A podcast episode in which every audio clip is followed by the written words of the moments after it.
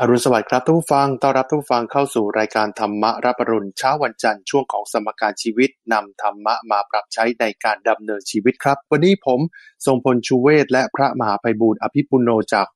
มูลนิธิปัญญาภาวนาดำเนินรายการครับ กราบนมัสการพระอาจารย์ครับเจริญพรเจริญพรในทุกวันจันทร์สัปดาห์เว้นสัปดาห์จะมีคุณทรงพลชูเวศ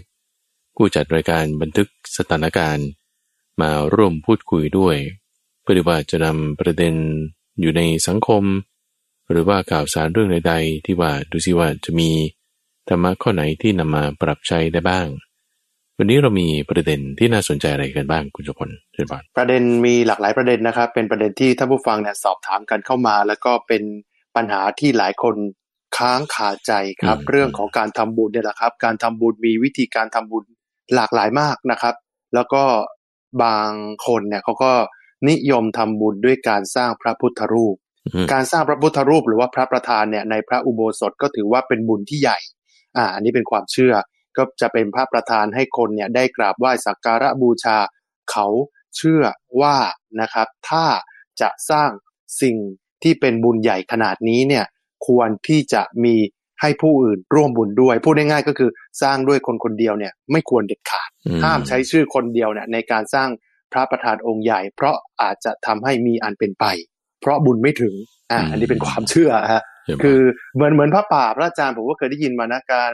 เอ่อทำบุญพระป่าหรืออะไรก็ตามเนี่ยอย่าใช้ชื่อคนเดียว ต้องใช้ชื่อเป็นนามเอ่อมูลนิธิหรือว่าเป็นอืมอืมหลาย ๆ คนทำเนี่ย เพราะว่าถ้าเกิดบุญไม่ถึงเนี่ยอาจทำให้เอ่อมีอันเป็นไปได้ อันนี้ได้ยินมานานแล้ว ที่เขาบอกว่าห้ามสร้างพระพุทธรูป ในอุโบสถด้วยชื่อคนคนเดียว ไม่อย่างนั้นอาจมีอันเป็นไปถ้าบุญไม่ถึง หรือโเคเป็นประธานผ้าป่าหรืออะไรพวกเนี้ยอืมที่อืมเป็นชื่อคนคนเดียว อาจจะอืมทำให้มีอันเป็นไปถ้าบุญไม่ถึงอันนี้เท็จจริงประการใดพระอาจารย์โอเค เอาเรื่องตั้งแต่สมัยพุทธกาลเลยคุณสมพลครับอนาถาบินเดกเศรษฐีสร้างวัดเชตวันโอเคนะสร้างวัดเชตวันคนครับเดียวทำโอ้คนเดียวทำครับเราเอาเงินที่เก็บไว้นี่แหละ มาทำเป็นทองคำ เราจะแบบเอาที่ดินแปลงที่เหมาะสม ที่ไม่ไกลจากเมืองเกินไปไม่ใกล้จนมีเสียงรบกวน เราเอาทองคำเนี่ยปูทั่วแผ่นดินผืนผืนดินแปลงนั้น เพื่อที่จะซื้อที่ซื้อที่ทำเป็นวัด เราให้มีความเหมาะสมตัวเองทำคนเดียวเราไม่ได้ชวนเพื่อนไม่ได้ชวนญาติไม่ได้ชวนอะไรเลยเขาถึงบอกว่าอนาถาอ่าเชตวันนะชื่อวัดเชตวัน โดยอนาถบินทิกาเศรษฐี ดังนี้คือตั้งแต่สมัยพุทธกาลนะครับไอ้คำพูดที่ว่าเออห้ามทำคนเดียวเออต้องชวนคนนั้นคนนี้ด้วยนี่อันนี้เป็นกุศโลบายคุณสุพลไม่มีพุทธพจน์ข้อไหนที่บอกไว้อย่างนี้เลย ไม่มี ครับเพราะฉะนั้นหลักการเป็นอย่างนี้นะว่าสมมติเราฟังใครสักคนใดคนหนึ่งพูดเรื่องใดเรื่องหนึ่งที่เกี่ยวกับในทางพุทธศาสนาเนี่ย เราให้กำหนดบทเพียนชนะและอัฏฐะไว้ให้ดี แล้วนำไปเทียบเคียงในพระสูตรนำไปสอบทวนในพระวินัย ถ้าลงกันไม่ได้เข้ากันไม่ได้นี่ให้มั่นใจได้เลยว่าคนนั้นเขาจะมาผิด ให้ละทิ้งคำเหล่านั้นเสีย ครับ ซึ่งมันมีหลายๆเคสที่ว่าจะมาผิด เป็นเรื่องที่คิดแต่งใหม่ขึ้นมาบางทีก็เป็นกุศโลบายให้หาบริวาร แต่ว่าถ้าลงกันได้เข้ากันได้ เออให้จำไว้ให้ดีว่าเออนี่เป็นสิ่งที่พระพุทธเจ้าตรัสไว้แน่นอน แต่มีส่วนที่จะเกี่ยวข้องในเรื่องตรงนี้แค่ตรงที่ว่า การทำบุญด้วยการให้ทานแล้วสองอย่างคือ ตัวเองทำเอง ชักชวนคนอื่นด้วย ในการชักชวนคนอื่นด้วยจะได้บริวารสมบัติ ได้บริวารสมบัติ ในขณะที่ตัวเองทำเองคนเดียวได้โภคสมบัติก็จะมันคือผลที่จะเกิดขึ้นเนี่ย มันจะเป็นสองอย่าง ถ้าทำเองไม่ได้มีเพื่อนช่วยครับก็จะได้ผลส่วนตัวเองคนเดียว แต่ครับถ้าชักชวนคนอื่นร่วมด้วย อันนี้จะได้บริวารสมบัติ ได้บริวารก็คือ มีหมู่คณะ มีเพื่อนมีอะไรต่างๆ เพิ่มเติมขึ้นมาไงอืมครับเอ๊ะ ถ้าถ้าคิดแบบนี้คิดได้ไหมว่า ถ้าเกิดทำคนเดียวจะได้บุญมากกว่า ถ้าเกิดทำหลายคนเนี่ยมันกระจายบุญไปให้คนอื่นเขาพระอาก็จารย์ก็ได้บุญร่วมด้วย คนอื่นก็ได้บุญด้วยไงครับอ่าเราก็ได้บุญด้วยใช่ไหมในการที่เราทำเราชัคกรับชวนคนอื่น คนอื่นก็ได้บุญด้วย ครับก็จึงได้เป็นบริวารสมบัติขึ้นมา ตัวคนทำนั้นก็ด้วยเหมือนกัน ก็จึงมีคำพูดแบบนี้แหละ ที่บอกว่าเอ้ยทำไม่ได้นะ ใหญ่เกินไปนะฉันจึงต้องมาชวนเธอ อันนี้เป็นข้ออ้างเฉยๆ ก็คือหมายถึงว่าเป็นเหตุผลที่คิดขึ้นมาภายหลัง กุศโลบาย กุศโลบายใช่ เพื่อที่จะให้ได้คนอื่นเนี่ยร่วมมาในกองบุญอันนี้เนอะทั้งนี้ทั้งนั้นบุญเนี่ยมันมีสามอย่าง ให้ทานรักษาศีลเจริญภาวนาเนอะที่เราพูดถึงอยู่นี้คือบุญที่เกิดจากการให้ทานเป็นอมิสบูชาครับเป็นเป็นอามิสบูชาคือการทำพระพุทธรูปการใส่บาตรการ ถวายของพวกนี้เป็นอามิสบูชา แล้วก็จึงเป็นที่นิยมกันโดยเฉพาะยิ่งการสร้างพระพุทธรูปเนี่ยนะอ่าซึ่งก็เป็นสิ่งของใช่ไหมที่จะเรียกได้ว่าเอ่อคือไม่ใช่ของกินไม่ใช่ปัจจัยสี่นะครับคือปัจจัยสี่นี่เป็นอาหารการบริโภค เป็นผ้าเป็นยารักษาโรคเป็นที่อยู่อาศัยอย่างเงี้ยใช่ไหมคือครับมีคนใช้มีคนรับเอาไปใช้ได้เอ๊ะแต่สร้างพระพุทธรูปเนี่ย จะเอาไปใช้ยังไง คุณสมบูรณ์นึกออกมาก็ไม่ได้เอาไปเอานอนหนุนหรืออ่าอ่าอ่าทำเป็นกินก็ไม่ได้อย่างนี้เข้าใจไหมเป็นให้บูชาในอ่าวัดใช่อะไรใช่อย่างเงี้ยครับ ซึ่งซึ่งลักษณะเป็นเครื่องบูชาเนี่ย ก็จะเรียกได้ว่าจัดอยู่ในหมวดของเสนาสนะได้แต่เป็นลักษณะที่มาสร้างเจดีย์อย่างเงี้ยนะครับอ่าเป็นธรรมเจดีย์เป็นบริโภคเจดีย์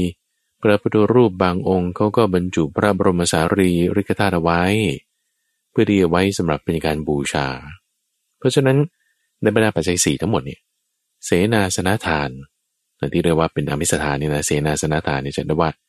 บุญมากที่สุดแล้วก็จึงมีคำพูดที่นิยมบอกว่าโอ้สร้างพระพุทธรูปเนี่ยได้บุญใหญ่ที่สุดได้บุญเยอะที่สุดคือเขาหมายเอาจัดหมวดหมู่ลงตรงความเป็นเสนาสนะ ในส่วนของการสร้างเจดีย์ที่จะให้ระลึกถึงพระพุทธเจ้า โอเคนะแต่ว่ารูปทรงที่เราเรียกเป็นพระพุทธรูปเนี่ยหรือศัพท์ที่ถูกต้องคือพระปฏิมาเนี่ยนะพุทธปฏิมาเนี่ยคือเพิ่งมามีภายหลังเนอะพระพุทธรูปนี่ไม่ได้ถูกสร้างขึ้นตั้งแต่ตอนที่พระพุทธเจ้ายังมีพระชนชีพอยู่ ครับเนอะหลายร้อยปีนู่นแหละถึงจะค่อยมีมาภายหลัง คือหลังท่านปรินิพพานไปแล้วก็คือใช่สร้างเพื่อระลึกถึงพระองค์ท่าน ใช่ใช่ครับ ก็เป็น concept เดียวกันกับเรื่องของเจดีย์ที่ว่าสร้างเจดีย์เพราะอะไรเพราะระลึกถึงพระพุทธเจ้าครับแต่ทีนี้รูปเจดีย์เขาก็ทำเป็นทรงเป็นพระปฏิมาขึ้นมาอ่าแล้วก็บรรจุอะไรที่จะระลึกถึงพระพุทธเจ้าเอาไว้ครัก็จึงเรียกว่าเออสร้างเจดีย์องค์พอกระทัดรัดอ่าเป็นหน้าตักยี่สิบนิ้วอย่างเงี้ยก็ต้องตั้งไว้ที่บ้านอย่างงี้ใช่ไหมอืมถ้าเอาแค่สองสามเซนเออก็ห้อยคอได้อย่างเงี้ยนะครับอ่า ลักษณะเนี้ยจัดอยู่ในหมวดของเสนาสนะเป็นเรื่องของเจดีย์แล้วเขาก็จึงพูดว่าเออได้บุญมาก แต่จริงๆแล้ว จะได้บุญมากหรือน้อยเนี่ยมันอยู่ที่ศรัทธาของเราหรือว่าถ้าศรัทธาเราน้อยก็ได้บุญน้อย ถ้าศรัทธาเรามาก ก็ได้บุญมากนี่คือส่วนเฉพาะทานนะพระอาจารย์ต้องเน้นย้ำอีกอยู่ทุกครั้งทุกครั้งอะถ้าคุณสมบูรณ์ถามคำถามประเภทนี้ก็ต้องเน้นว่าเออ ทานเนี่ยก็ส่วนหนึ่งเท่านั้นเองนะครับอันนี้เป็นอามิตรนะ ที่ได้บุญมากไปกว่าการสร้างเสนาสนะสร้างเจดีย์สร้างพระพุทธรูปก็คือรักษาศีลนะอ่าโอ้เจริญภาวนานะนะครับได้บุญมากไปกว่านั้นอีกนั่นเองครับเจริญพรครับแต่พอพูดถึงรักษาศีลพูดถึงเรื่องของการนั่งสมาธิบำเพ็ญภาวนาแหมอยากจะให้พระอาจารย์ได้ พูดถึงเรื่องของเอ่อ challenge สักนิดหนึ่งที่พระอาจารย์เจริญพรได้มีการได้มีการท้าใช่ว่าใช่อ่าในเจ็ดวันนี้ให้มีการนั่งสมาธิในรูปแบบออนไลน์หรือยังไงมีรายละเอียดยังไงพระอาจารย์หรือว่าท่านใดสนใจครับเอ่อตอนนี้ก็มีผู้ที่สนใจเอ่อเขาเรียกว่าสมัคร เข้ามาร่วมกิจกรรมท้าให้ทำเป็นอันมากครับเลย แล้วก็เกือบร้อยแล้วคุณสมบลครับแต่ที่ผู้ฟังรายการวิทยุนะที่มาทางเว็บไซต์ แล้วก็คือกิจกรรมที่เราตั้งชื่อว่าที่นั่งอันเป็นทิพย์ที่นั่งอันเป็นทิพย์เป็นกิจกรรมที่ท้าให้ท่านผู้ฟังเนี่ยได้มาร่วมปฏิบัติด้วยกัน โดยปฏิบัติเป็นเวลาเจ็ดวันนะวันละเริ่มตั้งแต่ว่าเออคนไม่เคยทำอะไรเลยเอาอย่างน้อยห้านาทีสิบนาทีนะให้เป็นนิสัย คนที่เขาทำได้เป็นชั่วโมงอยู่แล้วก็มีก็ทำแบบหกสิบนาทีก็ได้ครับจะมีระดับการปฏิบัติตั้งแต่แบบตั้งไข่คือในขั้นต้นง่ายๆ ในระดับกลางคือเป็นระดับสมดุล เข้าสู่สมดุลเป็นมัชชิมะ หรือครับระดับสูง คือเป็นระดับขั้นท้าทายผู้พิชิตแล้วครับขั้นสมดุลก็ประมาณ 30 นาทีครับขั้นที่ผู้พิชิต คือขั้นสูงก็ 60 นาทีขึ้นไป ครับวันละนะ วันละเอ่อหนึ่งครั้ง ครั้งละจำนวนแต่ละระดับที่เราจะเลือกทำเอา เป็นเวลาติดต่อกันเจ็ดวัน แล้วในแต่ละวันเนี่ยก็จะมีการเทศน์ที่เอามาจากในรายการธรรมราบรุนนี่แหละ เลือกครับตอนที่เหมาะสมในการที่จะให้เราพาจิตทำให้สงบ เจริญสมถะวิปัสสนาไปพร้อมๆกันหรือที่ว่าเป็นการสร้างนิสัยครับเป็นการที่เอาชนะความขี้เกียจเป็นการที่ฝึกอย่างเป็นระบบ แล้วเราก็ทำที่ไหนก็ได้ แล้วก็คือขอให้มีอินเทอร์เน็ต ขอให้มีเอ่ออุปกรณ์ที่จะฟังเทศน์เก็บคะแนนอะไรต่างๆ ใน system ได้นั่นก็เรียกว่าเป็นเอ่อการเรียนออนไลน์ว่ากันละกันเอ่อแต่ว่าให้แทนที่ว่าจะต้องมาฟังคนพูดนั้นคนนี้พูด ไม่ใช่ให้คุณนั่งสมาธิ แล้วก็มีการเก็บแต้มก็เรียกว่า BP หรือเหมือน XP อย่างเงี้ยนะ เก็บแต้มอ่าครับ BP นี่ก็ย่อมาจากแต้มบุญหรือบุญพครับอยต์หรือใบโพอ๋อยเก็บแต้มบุญอืมแล้วก็ ถ้าเราทำปฏิบัติอ่าวันนี้เราก็เก็บไปสามแต้มอีกวันหนึ่งก็เก็บสามแต้มแล้วเราก็ถ้าคนที่ปฏิบัติได้จนครบเจ็ดวัน อันนี้ทางมูลนิธิปัญญาภาวนาเราก็จะมีหนังสือแจกให้และเป็นครับรางวัลเล็กๆน้อยๆสำหรับคนที่ทำภารกิจนี้สำเร็จครับภารกิจก็คือว่า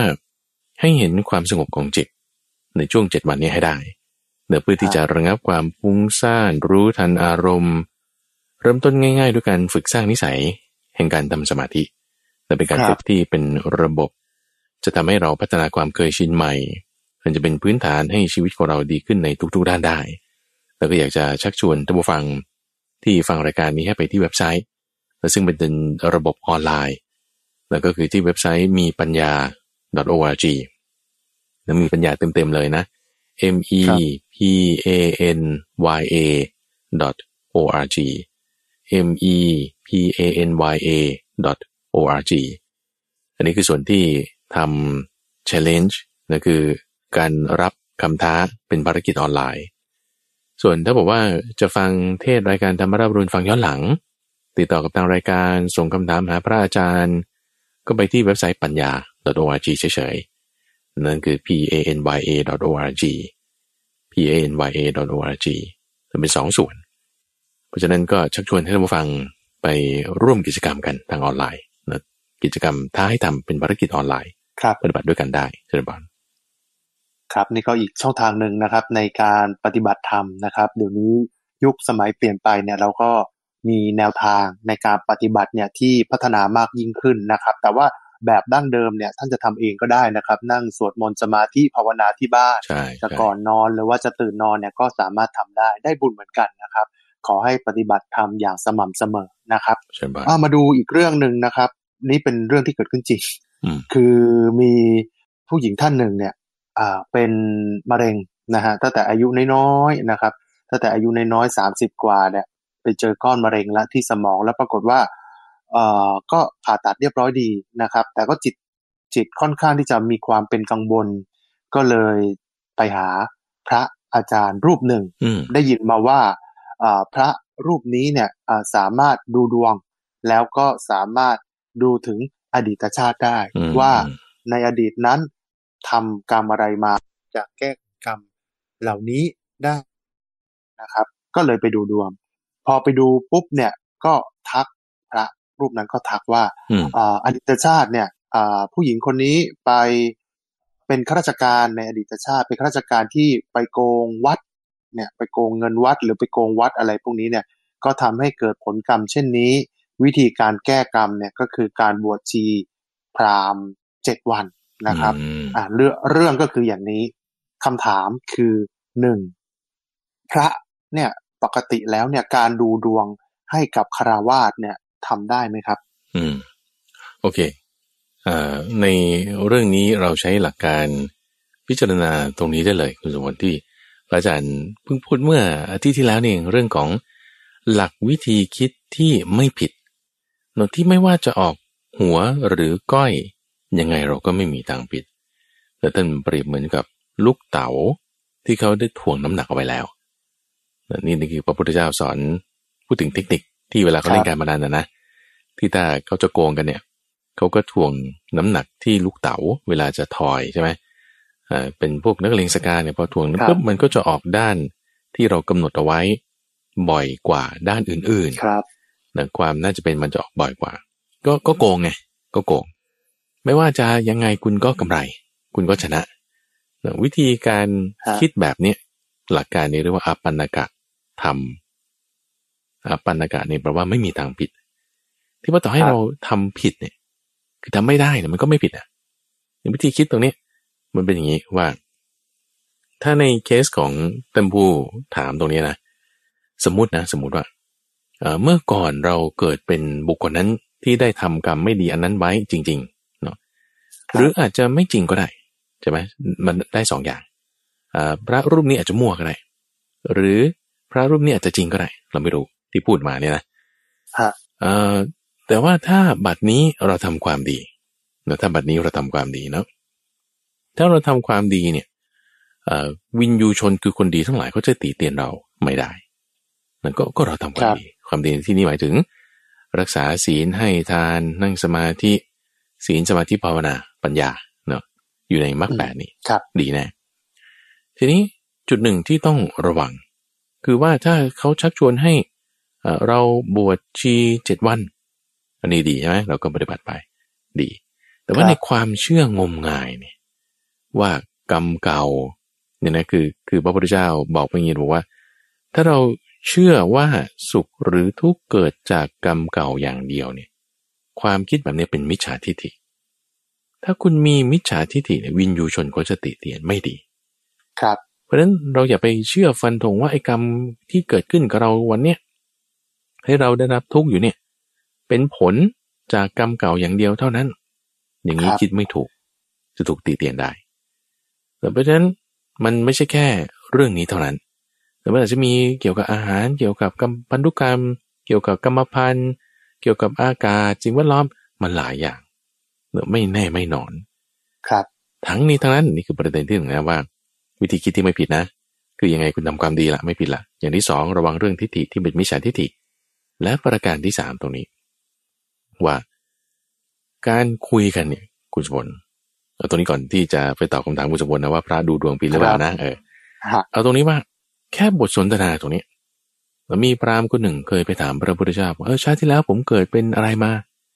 สมมตินะ สมมติพระพุทธเจ้าบอกเออพราหมณ์เออชาติที่แล้วคุณเกิดเป็นช้าง โอ้ครับโอ้โหผมเกิดเป็นช้าง คือบทสนทนาเนี่ยไม่มีประโยชน์เลย พระพุทธเจ้าว่า ไม่สามารถยังกันและกันให้พอใจได้ท่านว่าเอ้าทำไมงั้นนะเพราะหนึ่งสมมุติว่า เขาเกิดเป็นช้างจริง ๆ นะจริง ๆ เลยนะแล้วพระพุทธเจ้ามีญาณอย่างรู้เนี่ยคำที่พระพุทธเจ้าบอกเขาไปเนี่ย ก็ไม่ทำให้พระพุทธเจ้าพอใจได้เพราะอะไร เพราะพราหมณ์คนนั้นเขาตรวจสอบไม่ได้ว่า ชาติที่แล้วฉันเกิดเป็นช้างจริงไหมก็ก็เขาไม่มียานอย่างรู้ เกิดมาพราหมณ์คนนี้ก็ไม่มียานอย่างรู้ว่าชาติที่แล้วก็เกิดเป็นอะไรมา แล้วการตอบคำถามว่าฉันเกิดเป็นช้างเนี่ย มันไม่ได้จะยังให้เขาพอใจได้ เพราะเขาก็ไม่รู้ด้วยตนเองอยู่ดี ครับ เขาไม่รู้ด้วยตนเองอยู่ดี ก็ไม่ไม่ยังจะให้เขาพอใจได้แต่เพราะเขาก็ไม่รู้ แล้วพระพุทธเจ้าก็ไม่พอใจด้วย เพราะว่าเขายืนยันไม่ได้ว่าที่พูดเนี่ยมันจริงหรือไม่ก็ไม่สามารถยังกันและกันให้พอใจได้ทั้งสองฝ่ายคำพูดแบบเนี้ยถือว่าเป็นคำพูดเพ้อเจ้อนะคุณผลเป็นคำพูดเพ้อเจ้อเป็นมิจฉาวาจานะครับ เพราะไม่สามารถยังกันและกันให้พอใจได้ ครับเป็นเข้าข่ายว่าไม่มีหลักฐานไม่มีที่ตั้งไม่มีที่อ้างอิง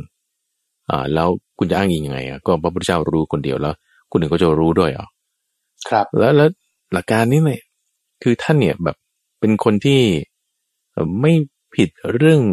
ก็เรียกว่าสัมมาวาจาในส่วนของการพูดเพ้อเจ้อแม้แต่นิดเดียวเลยนะอย่างอย่างหลักการเรื่องเอ่อนรกสวรรค์อย่างเงี้ยนะเอ่อ นรกเป็นอย่างนี้สวรรค์เป็นอย่างนี้เปรตเป็นอย่างนี้เนี่ยพระพุทธเจ้าไม่เคยพูดไม่เคยตรัสเลยคุณสุวรรณครับอ้าวแล้วที่เราเห็นในตำราคัมภีร์ว่านรกเป็นอย่างนั้นเผาไหม้อย่างนี้ร้อนเลยโอ้ยอันนี้เนี่ยมาทีหลังหลังหลังนู่นเลย ตอนพระมหาโมคคลานะ หรือพระปินโทรภารตวาชะเหล่านั้นน่ะท่านไปเห็นเปรต อยู่ที่กรุงราชกฤห์ที่เขาคิชกุที่นั่นที่นี่ แล้วก็มาเล่าให้พระพุทธเจ้าฟังว่า โอ้นี่วันนี้ข้าพระองค์ไปบินาบาตนะแล้วเห็นเปรตเป็นอย่างนี้นะอุ้ยทำไมรูปร่างมันเป็นอย่างนี้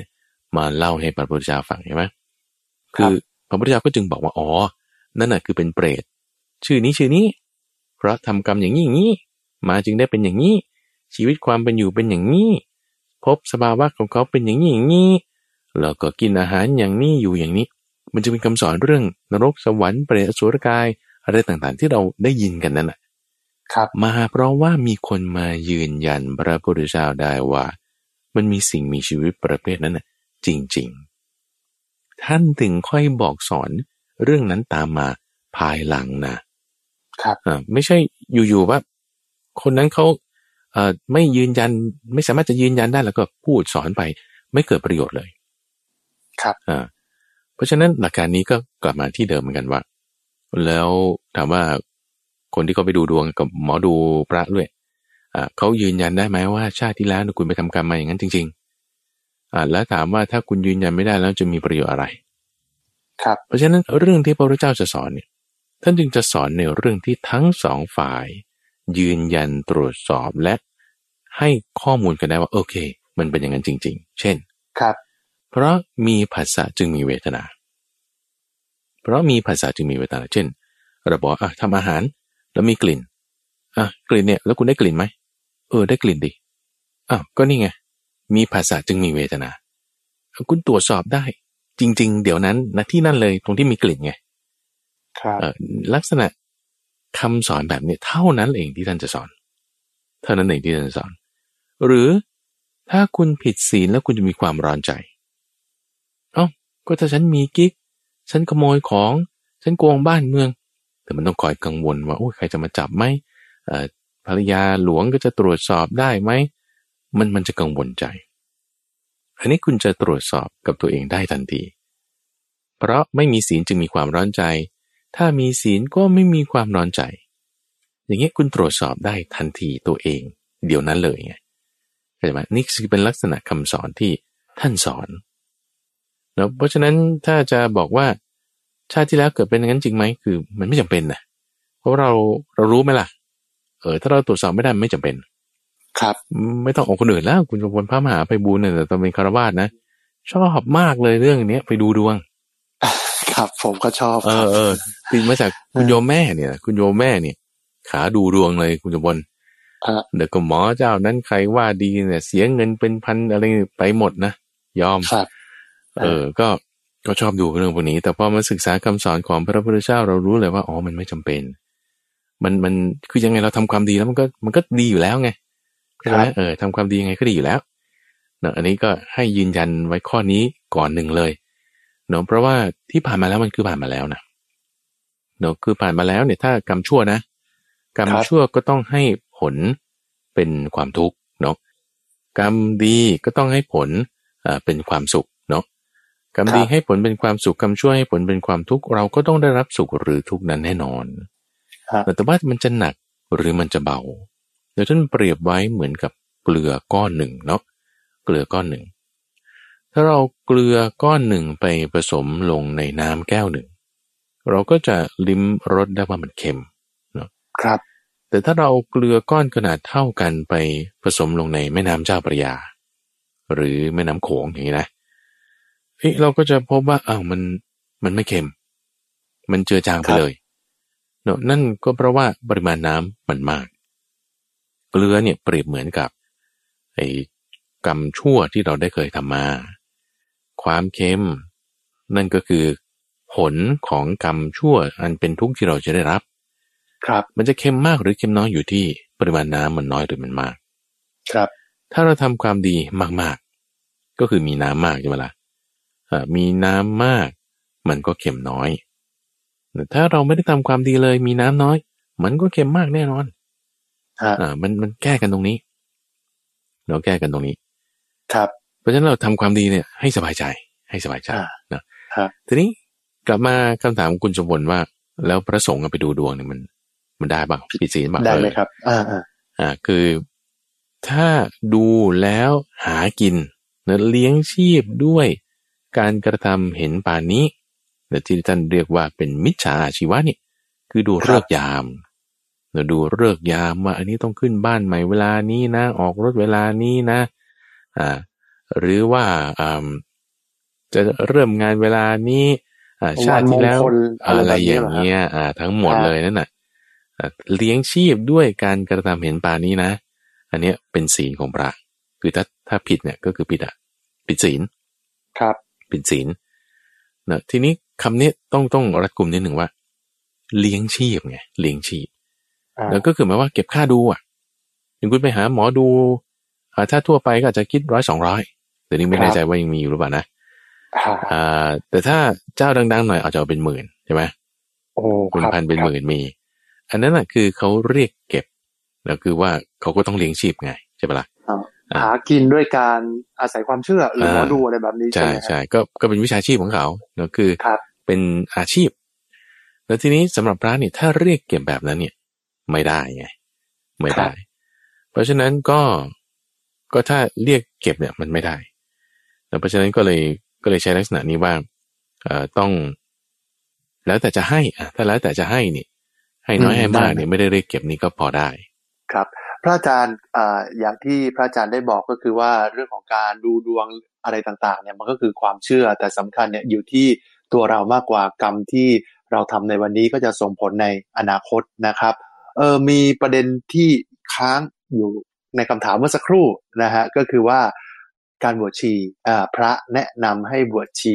เจ็ดวันนะฮะผู้หญิงบวชชีเจ็ดวันคำถามอยู่ที่ว่าอีการบวชชีเจ็ดวันเนี่ยมันจะช่วย ชำระล้าง เรื่องของกรรมเก่าอะไรพวกนี้ได้ได้จริงเหรอหรือมันเกิดประโยชน์ไหมฮะ ก็หลักการอย่างที่พูดมาสักครู่เนาะว่าอยู่ที่ความดี คือหมายว่าไอ้กรรมชั่วที่เราทำไปแล้วเนี่ยมันไปลบล้างไม่ได้อะไรที่ทำแล้วก็คือทำไปแล้ว ก็จึงใจคำว่าอาโหสิอาโหสิที่เราจะพูดอย่างว่าอาโหสิกรรมอาโหสิกรรมอย่างเงี้ยนะครับจริงๆมันมันแปลว่าคือกรรมที่ได้กระทำไปแล้วนะคือ เกลือมันเกิดขึ้นแล้วนะเกลือมันเกิดขึ้นแล้วเนี่ยคำถามคือมันจะเค็มมากหรือจะเค็มน้อย แค่นั้นเองมันก็อยู่ที่ว่าน้ำมันน้อยหรือน้ำมันมากอะ ก็แค่นั้นแหละครับเพราะนั้นการที่ให้คุณไปบวชชี บวชชีนี่คืออะไรอาตาม คือการรักษาศีล เออใช่ไหมล่ะแต่รักษาศีลการทำสมาธิการประพฤติปรมจรรย์ครับแล้วถามว่านี่เป็นบุญไหมเป็นบุญเป็นนะอ่า เป็นบุญก็แสดงว่าเพิ่มน้ำไงเพิ่มน้ำเพิ่มน้ำความเค็มก็จะลดอันนี้ครับค่อนข้างจะมั่นใจได้นรการตามคำสอนเป็นอย่างนี้เพราะฉะนั้นเวลาเราได้ยินใครกล่าวสิ่งใดสิ่งหนึ่ง เราต้องมากลับเทียบที่หลักการคำสอนของพระพุทธเจ้าเท่านั้นเลยเนะเพราะว่าพอคนเจอความทุกข์เนี่ยมันจะถูกหลอกได้ง่ายคุณสมบัติครับ คนเราพอเจอความทุกข์อย่างใดอย่างหนึ่งทิ่มแทงแล้วเนี่ย มีความทุกข์ถูกต้องแล้ว ก็จะมีผลออกสองอย่าง เนะคือหนึ่งอาจจะร่ำให้คร่ำครวญทุบอกชกตัวถึงความเป็นผู้งุนงงคลั่งเพ้อก็คือครับจมอยู่ในกองทุกข์มึนไม่รู้จะหาทางออกยังไงแล้วก็สร้างความทุกข์เพิ่มเติมยิ่งถูกมัดเข้า ยิ่งทำไม่ดีเข้าก็ยิ่งสร้างเกลือมากขึ้นมากขึ้นมากขึ้น ก็ยิ่งทุกข์มากขึ้นมากขึ้นมากขึ้นหรืออย่างที่สองคือสแสวงหาที่พึ่งภายนอกว่า ใครนอกจะรู้ทางออกของความทุกนี้ สักหนึ่งหรือสองวิธี ใครเนาะใครเนาะซึ่งในที่เนี้ยถ้าเราไม่ได้มีปัญญานะ เราเกิดไปหา เออ คนนี้เขาบอกว่าเขาจะมีทางออกของความทุกข์นี้ ตรงเนี้ยทำให้ถูกชักชวนไปในทางไม่ดีก็ได้ ถ้าเราไปเจอปาปมิตรคือมิตรชั่วแล้วมิตรที่จะพาไม่ดี เช่น ก็พาไปอังั้นเดี๋ยวไปกินเหล้าด้วยกันย้อมใจให้คลายความทุกข์อย่างเงี้ยนะครับ หรือพาไปโกงแล้วกันหาเงินเพิ่มเติมจะได้คลายความทุกข์กิจอย่างนี้นะอ่าอันนี้ไม่ถูก หรือถ้าความดีนะมีกัลยาณมิตรชวนไปทำความดี แต่ทำความดีแบบมิจฉาทิฏฐิก็มีอยู่เหมือนกันนะอ่า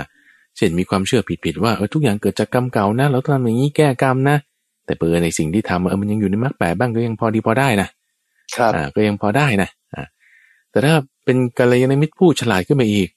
แล้วเขาก็จะชี้แจงว่า เออนี่สัมมาทิฏฐิเป็นงี้นะมิจฉาทิฏฐิเป็นงี้นะ ความเชื่อถูกงี้ความเชื่อเป็นงี้นะแล้วคุณทำความดีในคุณไม่มั่นใจเลย คุณเพิ่มน้ำมีอะไรทุกข์อะไรบ้างก็รับเอาแล้วกันเราอดทนเอาอันนี้เกิดปัญญา อย่างนี้ถึงจะดีที่สุด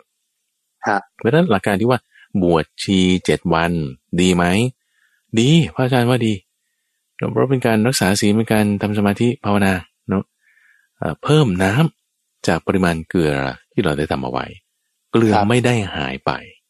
นะคือหมายถึงว่าโมเลกุลของเกลือที่ผสมอยู่ในน้ำเนี่ยเท่าเดิมเข้าใจไหมครับ แต่ปริมาณน้ำมันมากขึ้น ความเค็มมันก็จึงลดลงนะกรรมนั้นได้ทำไปแล้วสำเร็จแล้ว ผลจะได้รับเนี่ยมากน้อยเร็วช้า เวลานี้หรือเวลาต่อมา มันมีตัวแปรอื่นอีก หลายอย่างหนึ่งในที่เรากำลังพูดถึงอยู่นี้คือ ปริมาณน้ำฮะน้ำเนี่ยหลักๆเลยล่ะ และไอ้น้ำมันก็หลายอย่างอะทำความดีเช่นให้ทานเอ่อเช่นช่วยเหลือคนเอ่อบวชชีได้หมดอะเอ่อทำความดีได้หมดเป็นการเพิ่มน้ำนั่นเองเช่นพานอืมครับอะเรื่องของการบวชชีพราหมณ์เนี่ยก็จะทำให้จิตใจเรามีความบริสุทธิ์ มีความสุขมากยิ่งขึ้นดีหมดแล้วครับ เรื่องของการ รักษาศีลเรื่องของการฟังธรรมเรื่องของการปฏิบัติครับเขาบอกว่าเรื่องของการบวชชีที่ถูกต้องนี่ เอ๊ะจริงหรือไม่ฮะ ที่ต้องไปบวชที่อินเดียอ๋อประเทศไทยยังไม่ได้มีพิธีการพิธีกรรมที่ถูกต้องอืมพระอาจารเอ่อย์ในที่นี้คงจะหมายถึงการบวชภิกษุณีหรือเปล่าอ๋อครับครับอ่าภิน่ากษุจะณีใช่ครับ ใช่ใช่เอ่อคือในสายของเทรวาสที่ประเทศไทยเนี่ยนะครับเอาเอาเฉพาะที่เมืองไทยก่อนฮะเอ่อ คือในตำราที่ประเทศไทยเราใช้นั่นก็คือเรียกว่าพระไตรปิฎกเนี่ย มันจะมีส่วนที่อยู่ในอัตถกถาพูดถึงว่าความที่ภิกษุณีนะไม่มีแล้ว ครับเนอะแล้วหลักการในพระวินัยปิฎกที่เราใช้คัมภีร์จากพระพุทธศาสนาในพระไตรปิฎกเป็นหลักเนี่ยก็จะพูดถึงว่าความที่จะเป็นภิกษุณีได้ต้องมีการบวชจากสงฆ์สองฝ่ายคือครับภิกษุสงฆ์แล้วก็ภิกษุณีสงฆ์ด้วย ครับอ่าเพราะฉะนั้นถ้าบวชจากฝ่ายเดียวคือฝ่ายของภิกษุ แล้วไม่ได้บวชจากฝ่ายของภิกษุณีมันจะมีความเป็นภิกษุณีได้อย่างไรนั่นก็จึงเป็นมติของในประเทศไทยโดยมาเทรสมาคมว่า โอเค การบวชภิกษุณีในประเทศไทยเนี่ยมันไม่ได้ เพราะเราก็ตามตำราคัมภีร์เดี๋ยวทีนี้ฝ่ายที่ก็จะต่อสู้เพื่อสิทธิมนุษยชนใช่ไหมครัเอบออ่าเอามันต้องมีสิทธิเท่าเทียมกันว่าไปอย่างนั้นงี้ใช่ปะก็ก็สิทธิเท่าเทียมกันแน่นอนมีอยู่แล้ว ครับแต่ว่าในตัวบทมันพูดอย่างเงี้ยจะให้ทำยังไงอะ เราก็ต้องทำตามพระพุทธเจ้านี่ว่าหลักการงั้นคุณหาภิกษุณีมาสิอ่าภิกษุณีสงฆ์ที่จะบวชของฝ่ายภิกษุณีใช่ไหมเออเอ่อทีนี้ประเทศไทยไม่มีทำไงครัเขาบก็เลยไปที่ไต้หวันบ้างเอ่อศรีลังกาบ้าง ครับอ่าเวียดนามบ้าง อินเดียบ้างอย่างเงี้ยเข้าใจไหมฮะเพื่อที่จะได้ความเป็นภิกษุณีขึ้นมา ครับแล้วทีนี้ประเทศไทยมีก็จะมีเฉพาะแม่ชี แต่แม่ชีเนี่ยคือเป็นรูปแบบการประพฤติปรหมจรรย์ที่มีเฉพาะประเทศไทยเราเท่านั้นเองนะครับไม่เอ๊ะแม่ชีกับภิกษุณีไม่เหมือนกันนะไม่ไม่เหมือนไม่เหมือนหรือไม่บเหมืวนชชีบวชชีนี่ก็คือเป็นแม่ชีถูกไหมพระอาถูกจารย์ถูกผมเข้าถูกใจถูกใช่ใช่อ่าอ่าอ่าอ่าคำคำเนี้ยเพิ่งเพิ่งมีมาในประเทศไทยนี่เอง มีเฉพาะประเทศไทยด้วยเลยแหละคำว่าแม่ชีแบบแบบชุดขาวแล้วก็โกนผมเนี่ยนะอ่าครับอ่าที่เราเรียกว่าบวชชีบวชชีเนี่ยอ่า เพิ่งมีมาในประเทศไทยยุคหลังที่ว่ารูปแบบการบวชภิกษุณีมันไม่ได้แล้วทำไงอะครับ ก็อ่าเอางี้แล้วกัน เป็นอุบาสิกา ผู้ประพฤติปรหมจรรย์นุ่งห่มขาวนี่ ตรงเนี้ยฮะมีในพุทธพจน์อยู่ ส่วนเรื่องการโกนผมไม่ได้จำกัด ไม่ได้กำหนดเอาไว้ว่าต้องโกนผมหรือเปล่า แต่เพราะฉะนั้นก็เอางี้แล้วกันในเมื่อเขาไม่ได้กำหนดเอาไว้ด้วยความเป็นอุบาสิกาว่าต้องโกนผมหรือไม่โกนผม ก็เพื่อให้รู้ว่าเป็นนักบวชก็โกนผมก็แล้วกัน ครับอ่าแต่ไม่โกนผมก็ไม่ผิดอะไรสำหรับแม่ชีนะครับอ่าสำหรับแม่ชี ซึ่งไอการลักษณะการโกนผมก็เป็นเอาส่วนหนึ่งที่มาจากกองฝ่ายภิกษุณีมาใช้ บวชออกมาตรงเนี้ยเรียกว่าเป็นแม่ชีเนอะชุดขาวครัโกบนผมเนาะอ่าแล้วก็ไม่ใช่ภิกษุณีนะไม่ใช่ภิกษุณี ซึ่งถ้าเป็นภิกษุณีมันก็จะมีกฎระเบียบของภิกษุณีที่อยู่ในพระวินัย เช่นต้องลงอุโบสถ ต้องมีฮะคุรุกรรมแปดประการ ต้องบวชจากทั้งสองฝ่ายคต้รัอบงอะไรอีกหลายหลายๆอย่าง มันมีศีลสามร้อยสิบเอ็ดข้ออย่างนี้ ครับ นี่ก็คือรูปแบบของภิกษุณีและความแตกต่างกับอืมเปรียบเทียบกับแม่ชีโอ้กระจ่างเลยครับ ผมเข้าใจมาโดยตลอดว่าแม่ชีภิกษุณีนี่คือ คือเหมือนกันนะฮะคือคือคือถ้านุ่งขาวห่มขาวโกนหัว แล้วก็เป็นเพศหญิงนะผมเข้าใจแล้วก็มาตลอดเลย ว่าว่าเนี่ยแหละภิกษุณีนี่คือบวชชีนี่คือเอ่อ แบบเดียวกันนี่ไม่ใช่นะฮะไม่ใช่ไม่ใช่ แล้วก็ยังมีมียังมีละเอียดไปกว่านี้นะสมมติไหนๆพูดแล้วก็เอาเอาให้ครับครับให้จบตรงนี้ไปเลยว่า ยังมีสิ่งที่เรียกว่าสิกขามานาอีกนะสิกขามานา คือถ้าจะไล่ระดับก็คือจากแม่ชีครับชุดขาวโกนผมรักษาศีลแปดนะ ถัดไปอีกก็จะเป็นสิกขามานาสิกขามานานี่คือสามเณรีนั่นเองอ่าเป็นสามเณรผู้หญิง ครับเนอะรักษาศีล ถ้าพระอาจารย์จำไม่ผิดน่าจะเก้าข้อหรือสิบข้อนี่แหละนะครับคถ้ารับถ้าจำไม่ผิดนะเอ่อมันเป็นของฝ่ายนักบวชผู้หญิงก็เลยจำไม่ก็ได้สิกขามานานี่ก็คือเตรียมพร้อมที่จะเป็นภิกษุณียังไม่ได้เป็นภิกษุณีเนาะอืมอืมอืมแล้วก็ค่อยๆขั้นถัดไปคือเป็นภิกษุณีแล้วสิกขามานากับภิกษุณีเนี่ยก็จะนุ่งห่มเหลืองละนุ่งห่มผ้ายาวน้ำฝาดโกนผม ครับอ่าก็คือเหมือนกับสามเณรและภิกษุ สามเณรก็จะแต่งตัวเหมือนภิกษุ คือดูแบบเก้าสิบเปอร์เซ็นคล้าย ๆ กันอ่าแต่ว่ายังไม่ได้เป็นภิกษุครับสิกขามานา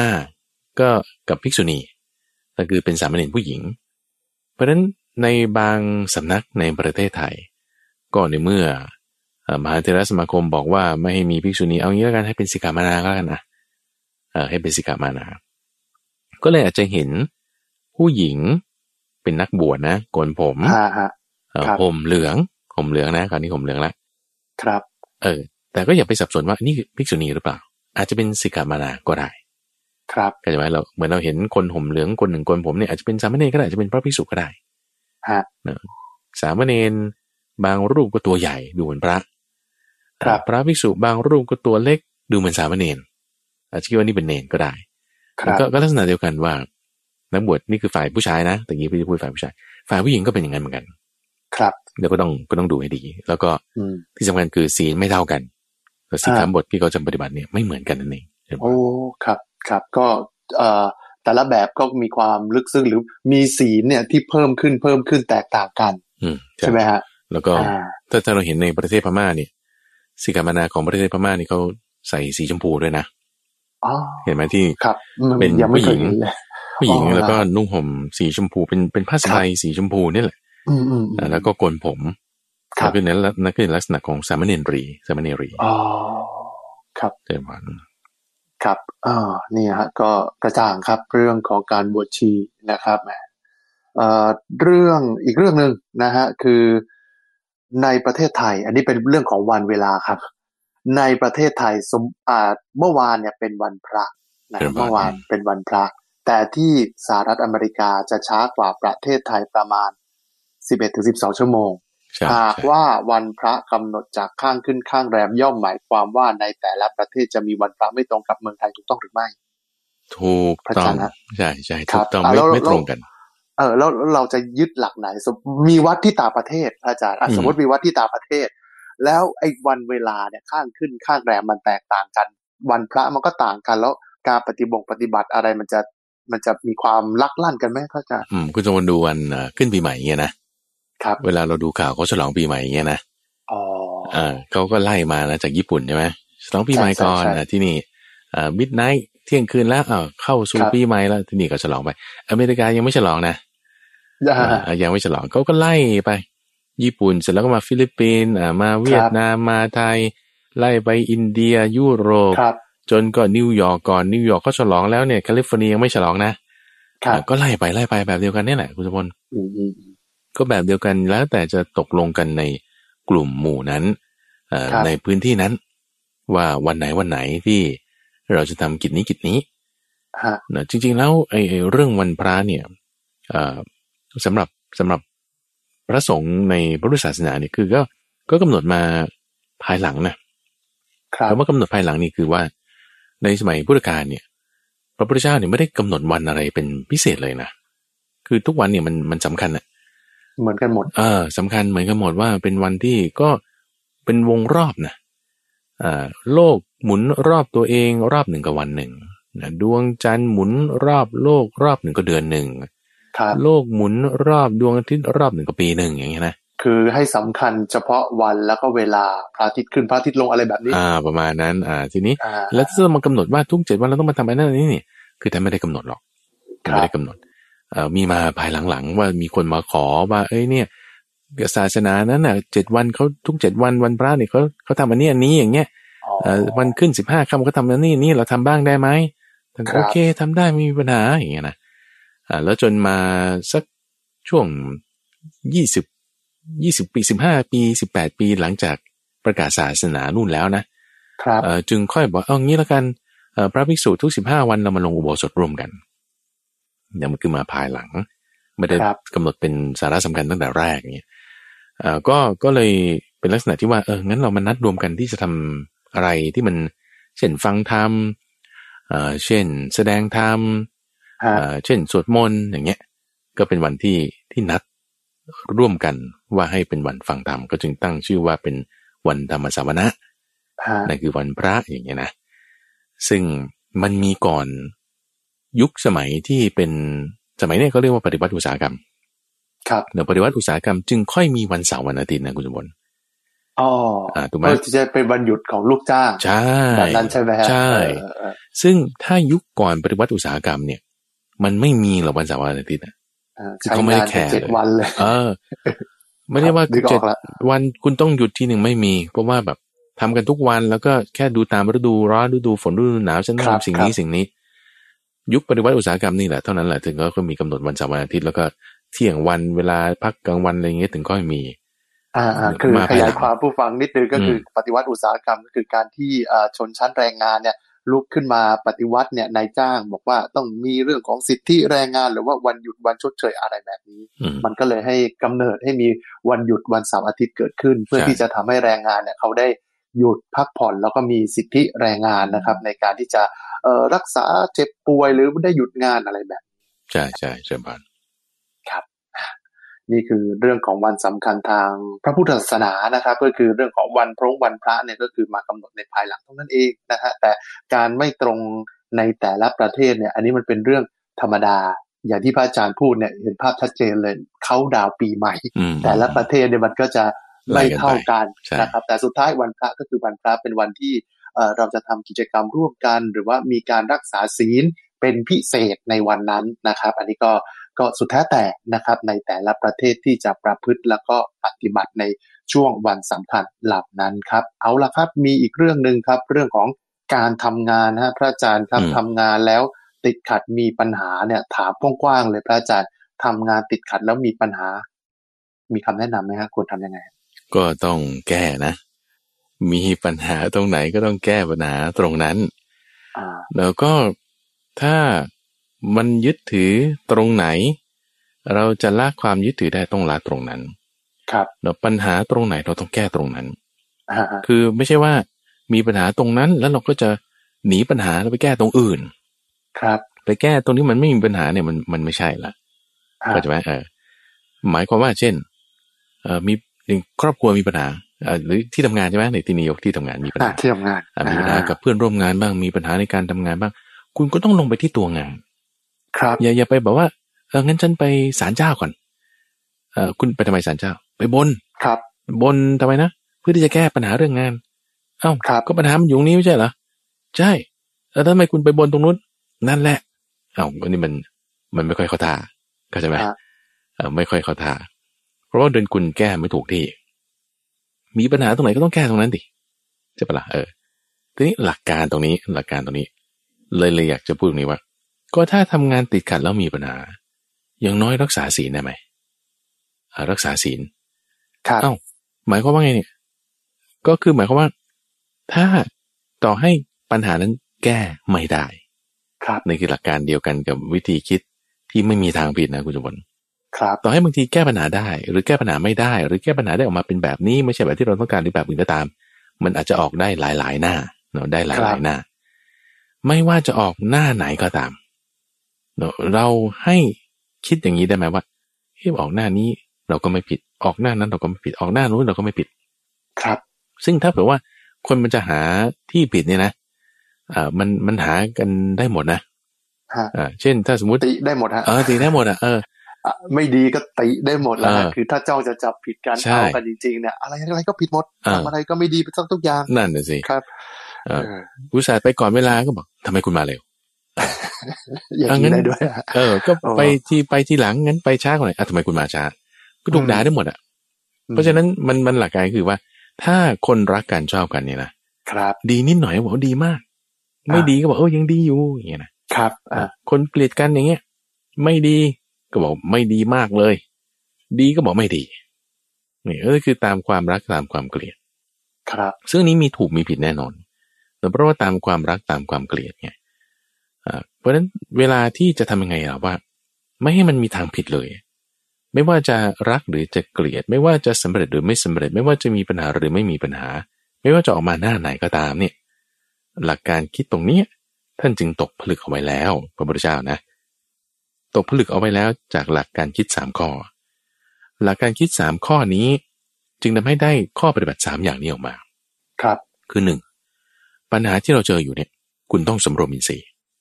สำรวมอินทรีย์หมายถึง อย่าให้มีบาปอากุศลธรรมเกิดขึ้นในปัญหาที่เราเจออยู่นั้นสำรวมอินทรีย์ คือถ้าครับไม่สำรวมอินทรีย์ปุ๊บเนี่ย เราจะกังวลใจ เราจะกลุ้มใจ เราจะด่าคน เราจะครับเอ่อเครียด เราจะเป็นซึมเศร้า อันนี้คือบาปอากุศลธรรมเกิดขึ้นจากการเห็นรูปด้วยตาฟังเสียงด้วยหูคิดนึกด้วยใจครับอันนี้คือแสดงว่าไม่สำรวมอินทรีย์ละผิดละครับผิดละแล้วต่อให้แก้ปัญหาได้ก็ตามนะคุณก็ผิดนะครับสองเราจะต้องเป็นผู้ที่รู้ประมาณในการบริโภค ครับเรารู้ประมาณในการบริโภคก็คือไม่รับประทานอาหารมากเกินไปครับรับประทานอาหารพอดี และสามขยันครับประกอบตนอยู่ในธรรมมันเป็นเครื่องตื่น อย่าเอาแต่นอนอย่าขี้เกียจเอ่ออย่าแบบสั่งสมพ่อพูนกิเลสต้องขยัน ต้องพยายามเอากิเลสออกไปจากจิตต้องรู้จักพิจารณาต้องมีปัญญา ยังไงถ้าปัญหาแก้ได้หรือไม่ได้ก็ตาม ด้วยข้อปฏิบัติสามอย่างเนี้ยมันไม่ผิดอืมครับที่ท่านตกผลึกมาสามอย่างนี้ได้ เพราะว่าหลักการคิดอยู่สามอย่างนั่นคือต้องอย่าให้ศีลเราเนี่ยวิบัติ ศีลวิบัติอย่าให้วิบัติ ให้มีความถึงพร้อมด้วยศีล ครับแล้วสองจิตเนี่ยอย่าวิบัติ อย่าให้ถึงจิตตวิบัติไอ้ไอ้ศีลที่ถึงความวิบัติเนี่ยก็คือฆ่าสัตว์รักทรัพย์เป็นต้นอย่างเงี้ยศีลห้าธรรมดาเนี่ยนะครับศีลและสัมปทาก็คือรักษาศีลเราได้ครับ จิตตวิบัติที่พูดถึงนี้ก็คือ มีจิตคิดพยาบาท มีจิตคิดเพ่งเล็ง ปองร้าย ประทุษร้ายครันี่บคือจิตตวิบัติละ แต่ให้มีความถึงพร้อมด้วยจิต นั่นก็คือให้มีเมตตา ให้ไม่เพ่งเล็งสิ่งของของเขา ให้รู้จักพอนะนี่คือจิตตสัมปทาคือความถึงพร้อมด้วยจิต และหลักการคิดอันที่สามคือว่า ทิฏฐิคุณอย่าให้วิบัติ ทิฏฐิวิบัตินี่ก็คือ ไม่เชื่อเรื่องกรรมเนะว่ากรรมดีกรรมชั่วมี หรือเชื่อเรื่องกรรมแบบผิด เช่นกรรมทั้งหมดเกิดจากกรรมเก่าอย่างเดียวนะผลว่าเราสุขหรือทุกข์เนี่ยเกิดจากกรรมเก่าอย่างเดียวคอันรับนี้ก็เชื่อแบบผิดๆเอ่อหรือไม่เชื่อเลยไม่เชื่อความดีความชั่วอะไรไม่มี อันนี้ก็ไม่ได้ เป็นทิฏฐิวิบัติ แต่ให้มีความถึงพร้อมด้วยทิฏฐิก็คือเชื่อเรื่องกรรมดีกรรมชั่ว ครับตามเหตุตามผลเนอะผลก็ส่วนหนึ่งคือวิบาก เหตุก็ส่วนหนึ่งคือตัวการกระทำเนอะบางทีการกระทำให้ผลน้อยผลมากผล เร็วผลต่อมามันหลายวาระหลายอย่างคก็รับให้เข้าใจตรงนี้เสร็จปุ๊บเราก็ทำสิ่งนั้นไป แก้ปัญหาไป แล้วก็ทำไปอย่างเงี้ยจะทำให้เราไม่หลงทางเราไม่หลงทางครับ บางอย่างเป็นเรื่องของกรรมก็เป็นไปได้แล้วกรณีของแม้แต่อนาถาบิณฑกเศรษฐีมีอยู่ช่วงหนึ่งที่ว่าก็จนลงไปอยู่หลายปีสองสามปีฮะเลยที่ว่าต้องถึงขนาดว่ากินข้าว ปลายเกรียนกับส้มผักเสี้ยนนะอ่าฮะเป็นอาหารที่ไม่ไม่ได้เลือดหรูอะไรอะอดอดอยากอยากเอว่าออย่างโดนั้นนเถอะอยากๆเอออยู่หลายปีสองสามปีครับแล้วนั่นก็ก็เป็นเรื่องของกรรมที่ท่านได้รับมาที่เหลือก็ก็แก้ปัญหากันไป แต่ก็ไม่หลุดออกจากศีลฮะให้มีศีลสัมปทาเป็นต้น ก็หลักการนี้ แล้วก็ก็จะทำให้เราอยู่ในทางได้ ครับเราให้เข้าใจข้อหนึ่งด้วยว่า สุขทุกข์ในโลกเนี้ยมันธรรมดา แต่ถ้าเราติดขัดมีปัญหาเรามีความทุกข์แล้วว่าจะทำยังไงให้มันไม่มีความทุกข์ธรรมดาบางทีก็เจอทุกข์บ้างก็อดทนเอาอืมเนอะพระอดทนเอาพระพระอาจารย์ก็ยังเจอความทุกข์ใช่ไหมใช่พระก็หลีกเลี่ยงไม่ได้โอ้ยอย่าไปเอาใครเลยคุณสมบูรณ์แม้แต่พระครับพุทธเจ้าเอาคิดดู ครับ พระพุทธเจ้าเนี่ยเลิศหรูอลังการเป็นเจ้าชายอ่าจะเป็นกษัตริย์ต่างๆ อดไหมอดอยากไหมตอนเป็นพระพุทธเจ้าแล้วอะอืม โอ้โหแน่นอน มีบางพรรษานะคุณสมบูรณ์ครับ ข้าวเนี่ย ได้แบบได้มาแล่งหนึ่งยังต้องแบ่งกันอีกนะอ่าพระประสงค์เนี่ยนะคือปีนั้นครัแหบละโอ้โหแบบข้าวยากหมากแพง โดนมารกวนอีกให้เขาไม่มาใส่บาตรข้าวเนี่ยเป็นเศษข้าวมาแล้วเนี่ย เศษข้าวหักๆเนี่ยนะครับที่เขาไว้สำหรับเลี้ยงม้าเนี่ย ยังต้องเอามาแบ่งกันอีกอะแล่งข้าวเนี่ย ต้มนะแล้วก็มาแบ่งกันอีกโคตรยากฮะ แล้วดูพระพุทธเจ้าเนี่ยโอ้โห มีปัญญาฉลาดล้ำอะไรปานนี้ ถูกด่าไหมไม่เหลือคุณสมพลครับ โดนหนักกว่าเพื่อนอีกแล้วเขามารุมด่าด้วยคำไม่จริงคำหยาบคายด่าชอดชอดเจ็ดวันเจ็ดคืนโอ้กว่านั้นโอ้โหฮะฮะแล้วก็ถูกมารกวนถูกเอ้ยโดนหมดอะครับอย่าไปคิดว่าเฮ้ยฉันปฏิบัติธรรมแล้วฉันฟังธรรมแล้ว ทุกอย่างนี้ต้องเอ่อโปรย อะไรอะปูด้วยพรมแดงโปรยด้วยกลีบกุหลาบอะไรเงี้ยโอ้มันโลมก็เป็นของมันอยู่อย่างเดิมมาแล้วนะครับเอ่อแต่จิตใจของเราเนี่ย พอเราฟังทำปฏิบัติธรรมแล้ว โดยช่วงยิ่งเนี่ยเราเอ่อรับคำท้าในการที่เราจะทำสิ่งใดสิ่งหนึ่งให้มีความสำเร็จเนี่ย เราจะโดนข้อสอบแน่นอนอ่าให้มั่นใจเดี๋ยวเราจะโดนข้อสอบให้เราหลุดออกจากทางแน่นอน ให้มั่มานใจจะจนแบบนั้นใช่ไหมพระอาจารย์แน่นอนแน่นอนฟันธงให้ครับครัอ่าบอย่าไปคิดว่าเอ้ยมันจะต้องแบบเรียบร้อย รื่นราบไหรื่ลนอ่า ไม่มีปัญหาไม่จริง ครับมันมีปัญหาแน่นอนดูคุณจะมีปัญญา มีความเพียรมีความอดทน มีความตั้งมั่นในการที่จะอยู่ในทางให้มันได้ไหม นี่ต่างหากสำคัญ เช่นเราเจอปัญหาแล้วคุณจะด่าคนปะโอ้ยไม่ได้นะอ่าอ่า หรือฟังเขายาวฟังยาวเออเขาเขาด่าคุณเนี่ยแล้วคุณอ่าจะจะทำไงด่าตอบไหมเขากลับ เออ คุณจะทำไง คุณจะยิ้มกลับ หรือคุณจะด่ากลับเออถ้าด่ากลับนี่คุณผิดเลยนะครับไม่ควรทำอย่างนั้น ไม่ควรทำอย่างนั้น ควรยิ้มกลับไป ควรมีเมตตาไปอย่างน้อยก็อุเบกขาแล้วกันอะ อย่างนี้มันมันถึงจะพอไปได้ ครับ เพราะว่าถ้าสมมติเราคิดว่าเฮ้ยเขาด่าเราเขาทำชั่วแล้ว เราก็เลยมีไลเซนส์ในการที่จะทำชั่วบ้างไงเออมันไม่ได้ หรือวันนี้ฉันสวดมนต์แล้วฉันทำความดีแล้วฉันรักษาศีลแล้วฉันนั่งสมาธิสิบนาทีแล้ววันนี้ฉันเอ่อทำชั่วได้ กินเหล้าได้ ด่าคนได้ครับเนี่ยมันไม่ได้นะฮะมันไม่ได้อะเราก็ต้องทำความดีต่อไปนะทำความดีครับต่อไปเนาะให้มั่นใจในข้อนี้ทั้งสองฝ่ายนั่นเองเจริญวันครับเอาละครับ ทั้งหมดนี้นะครับเป็นเรื่องราวนะครับที่นำมาฝากกับท่านผู้ฟังในเช้าวันจันทร์ครับช่วงของสมการชีวิตนำธรรมะมาปรับใช้ในการดำเนินชีวิตครับ เอาละ ช่วงสุดท้ายของรายการนะครับ อยากจะให้พระอาจารย์ย้ำนิดนึงสำหรับกิจกรรมของรายการธรรมะรับปรุณท้าให้ทำครับเจริญบานก็อยากจะชักชวนให้ท่านผู้ฟังนะคือเชิญชวนชักชวน โน้มน้าวให้เราไปทำกันแล้วสำหรับท่านผู้ฟังที่ได้ enroll แล้วหมายถึงสมัครมาแล้ว แล้วก็ปิดจ็อบไปแล้วนี่คือทำตลอด 7 วันเรียบร้อยแล้วหลวงพระอาจารย์ก็จะส่งของขวัญไปให้นั่นก็คือหนังสืออาที่เรื่องเกี่ยวกับการอดทน แล้วสำหรับท่านผู้ฟังเนื้อที่ยังไม่ได้เริ่มทำแล้วก็อยากจะให้ชักชวนให้มาปฏิบัติด้วยกันโดยไปที่เว็บไซต์มีปัญญา .org m e p a n y a มีปัญญา .org แล้วไปแล้วเราก็ลงทะเบียนที่นั่นเนอะแล้วก็รับแต้มรับใส่อีเมลด้วยนะ นี่เป็นระบบออนไลน์เท่านั้นเนะเป็นระบบออนไลน์ใส่อีเมลอะไรต่างๆแล้ว ก็จะมีระบบที่ให้ท่านผู้ฟังไปฟังเทศได้ เก็บคะแนนได้ เก็บแต้มได้เนอะปฏิบัติร่วมกันแล้วก็จะทำให้เรามีการพัฒนา จิตใจเรา ซึ่งจะเป็นผลที่ทำให้เกิดความดีต่างๆ ในชีวิตทุกด้านนั่นเองเชิญชวนให้มาปฏิบัติร่วมกันเจริญพรครับครับทั้งหมดนี้เป็นเรื่องราวที่นำมาฝากกับทุกฟังในรายการธรรมะรับปรุณเช้าวันจันทร์ช่วงของสมการชีวิตครับ วันนี้เวลาหมดแล้วผมทรงพลชูเวศและพระมหาภัยบูร์อภิปุโนจากมูลนิธิปัญญาภาวนาลาท่านฟังไปก่อนพบกันใหม่ในครั้งหน้า สวัสดีครับเจริญพร